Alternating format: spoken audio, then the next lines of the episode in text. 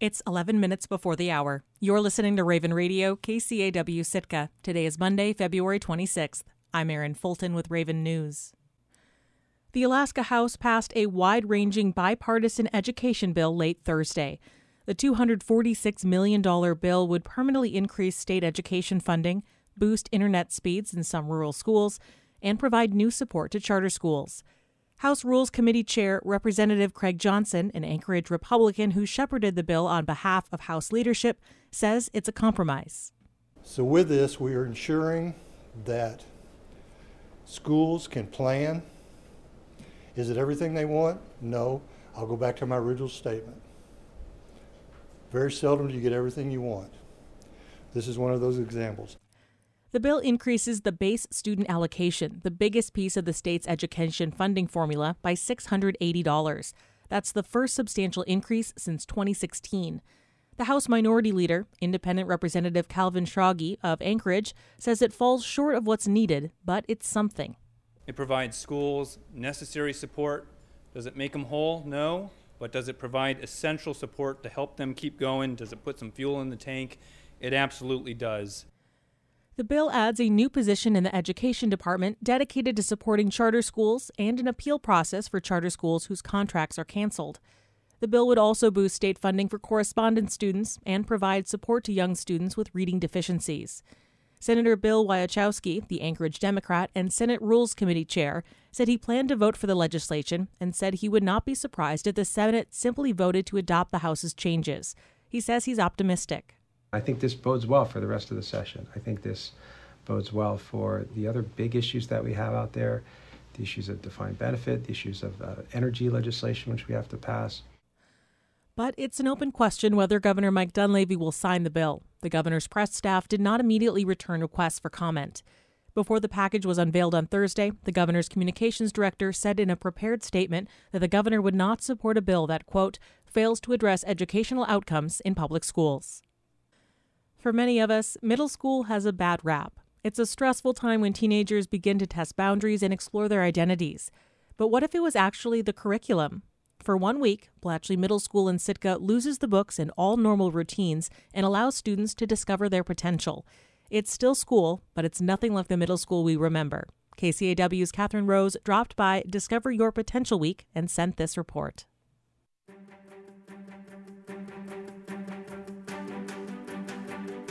It's a Thursday morning in the Blatchley Middle School home economics room, and about 15 middle schoolers are buzzing around the room, three to a station, decorating cakes.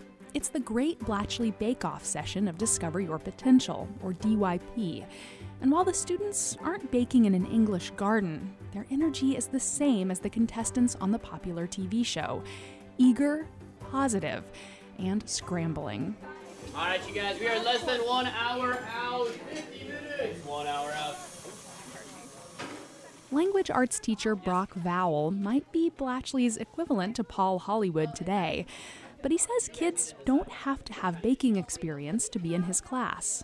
Um, so it's really, you know, uh, I give them like a variety of cakes to choose from because we have a bunch of different experience levels here, and so they kind of choose their own cake and they collaborate with their team to to kind of make a design that fits a specific theme that they kind of voted on.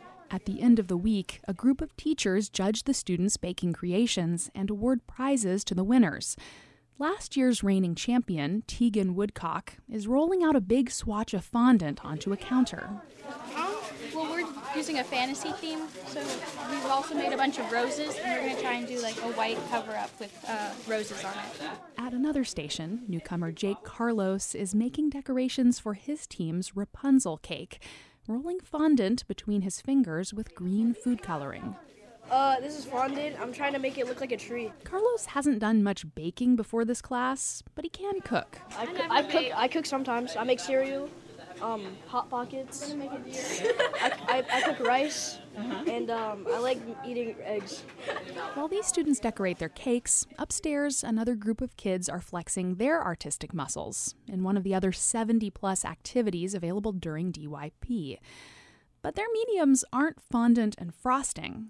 They're liquid latex and scar wax. Um, I'm Mary Killeresser, and this is Get Gorgeous. It basically is special effects stuff where we use materials to make us look like um, zombies or fake bruises or infected. Keller Esser points to a very detailed wound and a patch of tiny pustules. My injury is a fungus infection, kind of like The Last of Us, but it's just a first stage infection. Special education teacher Judith Young is leading this course. Sitting at her desk, which is covered with tiny takeout sauce cups filled with fake blood, she explains what teachers hope students will gain from DYP.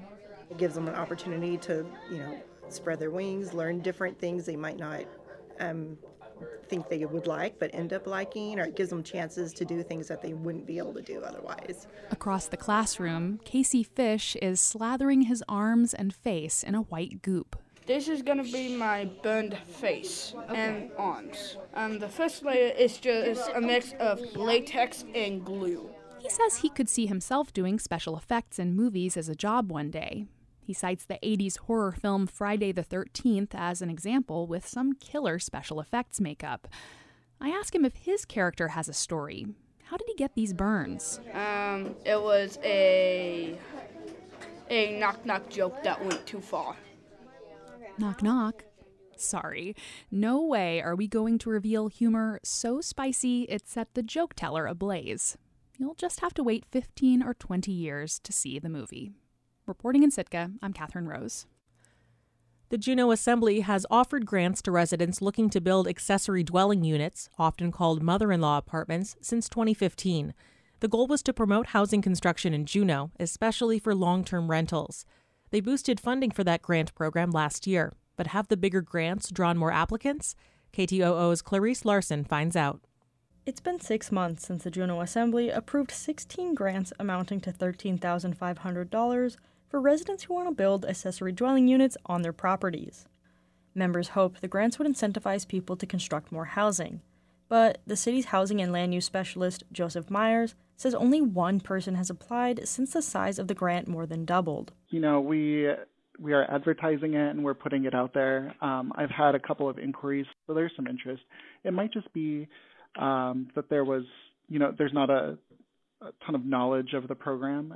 The previous version of the grant only offered $6,000. More than 44 residents have used the grant funding since it began in 2015. In August, the city boosted the program to adjust for inflation and the rise in construction costs. Meyer says the cost of building additions, like accessory dwelling units, can be spendy, upwards of $100,000 in some cases.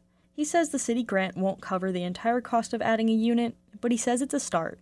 The price of putting in an accessory dwelling unit um, has always been a little bit expensive. We really wanted to try to be able to cover more of the cost or to try to provide more for people to develop more units.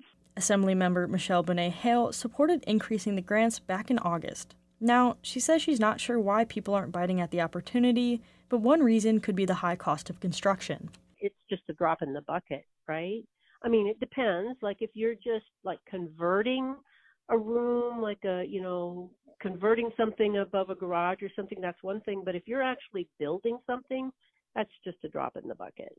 Hale says restrictions can dissuade people from building more housing. Accessory dwelling unit grant recipients can't use the units as a short term rental for at least five years. According to the 2023 Economic Indicator Report from the Juneau Economic Development Council, renters in Juneau pay an average of about 1,400 per month. On the flip side, the average rate for a short term rental in Juneau is about 5,600 per month. That's according to data from AirDNA, a company that tracks short term rentals in cities around the world. The city has sent out press releases and social media posts about the program, but Hale says they'll need to do more to promote it if they want more people to apply. City leaders say there are 15 grants now available. More information is available on the city's website. In Juneau, I'm Clarice Larson. Alaska Department of Fish and Game are prohibiting fishing for ooligan in the waters around Ketchikan for the 2024 season. The announcement was made last week and includes all of Revilla Island's surrounding waterways and nearby mainland drainages. ADF&G cited large fluctuations in run size over the last couple decades as the reason for the season-long closure, and the situation doesn't seem to be improving. Traditionally strong runs, like the ones in the Unuk River near Ketchikan, continue to show poor to moderate returns, though managers admit stock status information is limited. In ADF&G's closure announcement, they added that, quote, a conservative approach is necessary for sustaining and rebuilding the health of these stocks, unquote. Ooligan, also known as candlefish, are a small, fatty species of smelt. The oily little fish makes its way into southeast Alaska's rivers once a year in the spring. They are also a prized subsistence resource. Despite the blanket closure of District 1 for all users, the U.S. Forest Service will have a limited subsistence fishery for Ooligan in the Unuk River. Due to Ketchikan's status as an urban area, a designation currently being contested by the Ketchikan Indian community, residents are not considered federally qualified and thus are prohibited from the limited Unuk fishery. Further north, District 8, which encompasses Wrangell, is open for the 2024 season. I'm Erin Fulton, and this has been Raven News.